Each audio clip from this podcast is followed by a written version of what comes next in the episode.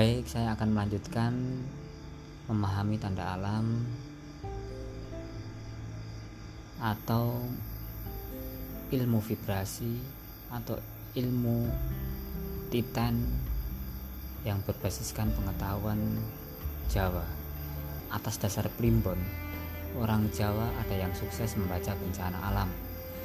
Bencana alam dapat berupa satu banjir, dua tsunami, tiga angin lesus atau syarat tahun, empat pohon tumbang, lima gunung meletus, dan enam tanah longsor. Berbagai bencana ini sesungguhnya mengancam nasib hidup manusia. Bahkan seringkali bencana alam itu tidak bersahabat, merenggut jutaan nyawa. Kalau kita banyak membaca primbon, kemungkinan besar dapat menghindari bencana itu. Dan primbon ini adalah ilmu Titan yang dimiliki dan yang telah diwariskan oleh para leluhur-leluhur di tanah Jawa. Alam adalah guru bagi orang Jawa. Semakin kita dekat dengan alam, tentu akan selamat dari bencana-bencana yang menerjang kita. Dengan banyak merenung, membaca primbon tentang gejolak alam, kita dapat bebas bencana. Semula primbon tidak dibukukan. Primbon atau ilmu Titan ini hanya berada di kepala orang-orang Jawa.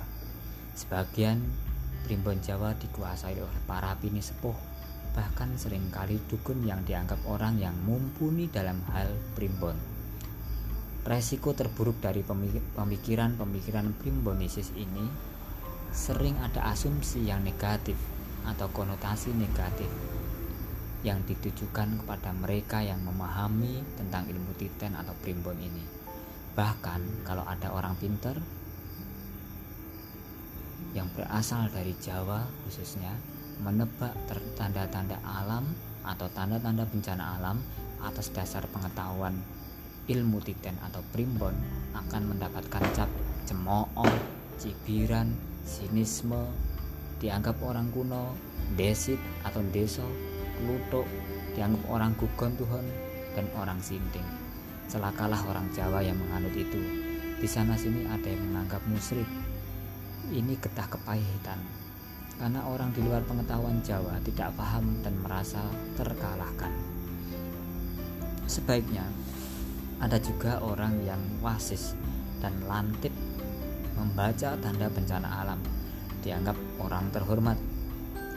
Paling tidak orang Jawa demikian telah menyelamatkan orang lain. Pada dasarnya orang Jawa ingin selamat, ora ono popo. Jika harus diterpa bencana alam, lindu misalnya, akan berucap kukuh, kukuh, kukuh, atau dalam bahasa Indonesia kuat, kuat, kuat, sambil menggigit tanah di dekatnya. Kelihatannya tidak masuk akal langkah semacam ini, namun realitasnya memang ada. Gugon Tuhan Jawa sering muncul ke dalam alam mimpi tiap manusia. Mimpi apapun dianggap sebagai firasat, petunjuk, pituduh. Banyak mimpi kejawen yang penuh dengan tafsir, tergantung jenisnya, yaitu mimpi titiyoni, mimpi gandayoni, dan mimpi puspo tajem. Nah, ingat ya, mimpi titiyoni, mimpi gandayoni, dan mimpi puspo tajem. Mimpi terakhir itu yang dianggap dorodasi, artinya memiliki makna. Misalkan saja orang Jawa mimpi sebagai berikut akan menandai sebuah bencana. Yang pertama, mimpi atau ngimpi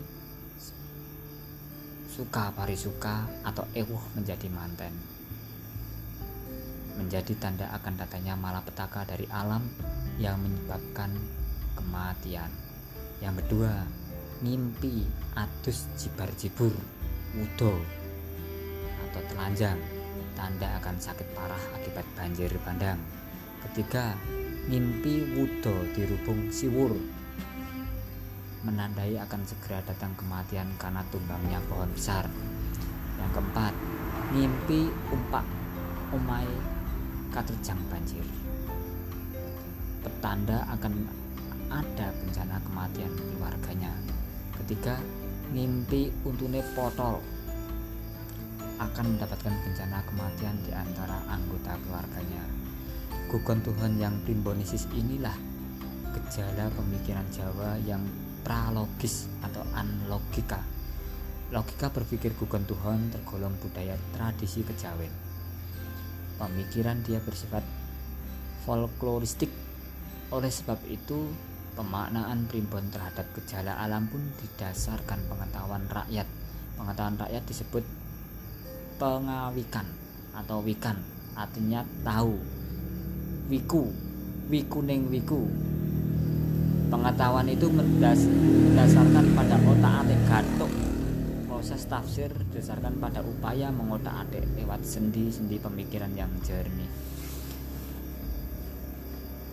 Ilmu titen atau lungit dan olah rasa moyo. Sudah lama orang Jawa memiliki tradisi ilmu titen. Ilmu ini yang didokumentasikan ke dalam primbon. Primbon dari kata pri, banyak, dan bon itu imbon atau imbuan, artinya timbunan. Primbon adalah timbunan pengalaman-pengalaman yang dilandasi tradisi panjang, tentu banyak tertimbun. Timbunan itu yang menyebabkan orang Jawa dipandang cerdas ketika menghadapi bencana. Lewat ilmu titen, orang Jawa mencoba menghayati tanda-tanda bencana.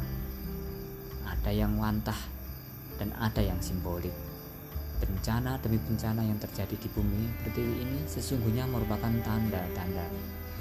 Tanda-tanda yang amat tersembunyi atau lungit mempengaruhi jiwa Jawa bergerak. Hal-hal lungit ditangkap hingga menjadi sebuah ngelulung, ngelmuling, dan ngelmuleng. Ingat ya, ini ditangkap sebagai ngelmulung, ngelmuling, dan ngelmuleng. Gerakan orang Jawa menggunakan olah rasa untuk memahami tanda-tanda bencana alam. Oleh karena rasa itu sangat goib atau maya, maka disebut disebut juga dengan rasa moyo. Olah rasa moyo itu yang menyebabkan orang Jawa dianggap cerdas. Dalam bahasa mistik, kecerdasan Jawa disebut ngerti sadurunge winarah. Kejadian bencana alam yang sering diketahui lebih awal oleh orang Jawa yang ngerti sadurunge winarah, yakni orang yang landhep ing panggraita. Maka ketika ada yang berpendapat bencana alam adalah peringatan keras Tuhan kepada bangsa ini, yang secara khusus tertuju kepada elit pimpinan nasional, baik ulama maupun umaroknya, orang Jawa menyebut sebagai pacoban. Untuk tidak menjadi kambing hitam dari segala peristiwa yang terjadi, maka kita semua memahami akan dalil dalam manajemen perusahaan atau leadership bahwa tidak ada bawahan yang salah, yang ada adalah pimpinan yang salah. Begitu pula dalam konteks negara, sebagai sebuah perusahaan tidak ada rakyat yang salah, melainkan pimpinannya lah yang salah.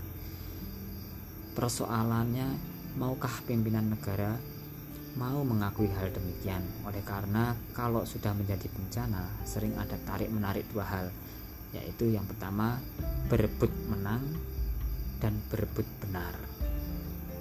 Akibatnya keduanya akan muncul saling menyalahkan menghadapi bencana yang terjadi. Manusia tidak akan mampu mencegahnya, melainkan hanya mampu menangani akibat-akibatnya. Sangatlah tidak arif dan bijak apabila setiap bencana yang ditanggapi sangat strategis ditanggapi dengan statement, ditanggapi dengan keputusan-keputusan, eh, keputusan, komentar-komentar para pemimpin-pemimpin. Itu bukan kutukan dari Allah dan bisa dijelaskan secara ilmiah, serta janganlah dihubungkan dengan gugon Tuhan. Pernyataan ini menggambarkan arogansi penalaran atau berpikir ala barat yang semakin menjauhkan diri dari sang kholik atau dari Tuhan atau Gusti, dan akan selalu menjadi bumerang bagi kehidupan bangsa ini. Dengan merenung dan berpikir, kita akan menjadi mawas diri, eling lan waspada. Terlalu mengandalkan akal bisa menjadikan kita sesat dan ingkar. Lahir dan batin harus menyatu. Bayangkan, coba tanda-tanda gaib atau maya dalam pengetahuan primbon yang bisa berikan contoh berikut ini. Yang pertama, bila ada peristiwa gerhana bulan di bulan Muharram atau Suro, bermakna akan terjadi wabah penyakit yang dibarengi harga semua kebutuhan pokok manusia akan meningkat dan akan ada raja atau pemimpin negeri yang meninggal. Yang kedua, bila gerhana bulan terjadi pada bulan Syawal, bermakna semua harga kebutuhan pokok akan naik. Yang ketiga, gerhana bulan terjadi pada bulan Dzulqa'dah, bermakna banyak rakyat yang akan menderita akibat kerusuhan di dalam negeri. Ilmu-ilmu dan alat-alat untuk membaca pesan-pesan alam telah lama ditinggalkan manusia. Ilmu Titan termasuk ilmu kewaskitaan yang dijadikan sarana membaca warning atau early warning system dalam bahasanya. Dalam bahasa alam dianggap sebagai sumber musyrik dan tahayul oleh manusia-manusia picik dan dangkal kesadarannya, hanya karena tidak memakai bahasa tanah suci. Padahal ilmu-ilmu tersebut sangat ilmiah bila dijelaskan secara komprehensif dan esensial, ilmu yang mampu untuk mencermati apa menjadi kehendak Tuhan.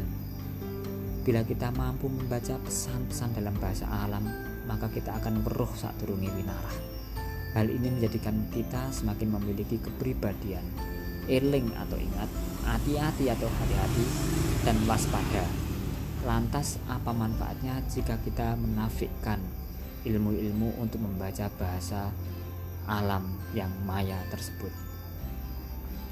Bukanlah menjadi tidak sesat dan iman tergoda, namun hasilnya tidak lain adalah kegagalan untuk bisa nggayuh kawicaksanaan Gusti. Dalam bahasa mistik Jawen, nggayuh gegoyonganing kayun. Membaca tanda-tanda alam atau bencana alam dipahami orang Jawa tidak datang ujuk-ujuk, persis ketika dalang melakukan ontowecono menjelang goro-goro dengan gedogan kotak berkali-kali. Kata-kata kidalang pun semakin meninggi. Gunungan tegak adalah tanda-tanda orang yang menonton wayang sudah siap mental bahwa sebentar lagi akan terjadi goro-goro kagiri-giri. Jadi orang demikian tidak akan menjadi satu kagetan, dua gumunan, sehingga tidak tahu akan dirinya yang sejati. Manusia-manusia yang berwatak gumunan dan kagetan mudah bersikap gegabah bila mana bencana dahsyat atau mega disaster benar-benar melanda seantero negeri ini. Apabila kalau ter ketika dalam mendodok kotak keras tadi kita pas tertidur, maka akan kaget dan heran karena pakeliran sudah berubah mendadak menjadi orang-orang yang tak pernah menyadari apa yang sesungguhnya sedang terjadi. Kini zaman serba terbalik, wolak-wali'e zaman, di mana orang suci dianggap kotor, orang kotor pun dianggap suci, atau jagat pangilon. Bandit menjelma bagaikan syekh. Sebaliknya, syekh yang sebenarnya sudah dituduh sebagai seorang yang bandit dan kafir. Ulama spiritual sejati dianggap sebagai orang sesat. Sementara itu orang yang benar-benar keblinger dianggap orang pinter atau alim.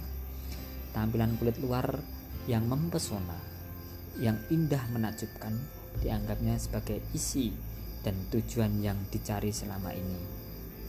Ketika ada tanda-tanda aneh itu, seharusnya pemikiran Primbonisis harus dimainkan.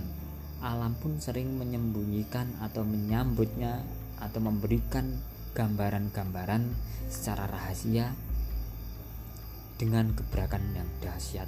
Gempa bumi, banjir besar, tsunami, distorsi cuaca yang sangat gawat, wabah penyakit aneh atau pagebluk. Di mana-mana banyak orang atau saling bermusuhan atau perang karena emosi angkara manusia. Dalam bertutupun tanpa ampun bertutur tanpa ampun itu menjadikan permusuhan di antara sesama. Hati teganya gemar menghakimi secara sadis dan hina, main hakim sendiri, saling menuduh dan merasa dirinya benar. dengan hanya berdasarkan keyakinan asal-asalan, bukan menghakimi dengan data otentik dan kesaksian pasti nan sejati, seolah-olah dirinya tahu segalanya akan hakikat kehidupan sejati, seolah-olah pernah mati dan pernah menjelajah di alam kehidupan sejati, padahal dasar pengetahuan dan keyakinannya sangat lemah, hanya omongi, ujare, kabar kabur, kabur kanginan. Mungkin pada kesempatan kali ini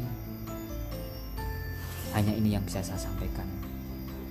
Kita akan berjumpa lagi dalam kesempatan berikutnya yang akan membahas tentang memahami tanda-tanda alam. Terima kasih. Assalamualaikum. Shalom. Om Swastiastu. Namo Buddhaya. Salam kebajikan. Rahayu, rahayu, rahayu. Sagung Dumadi.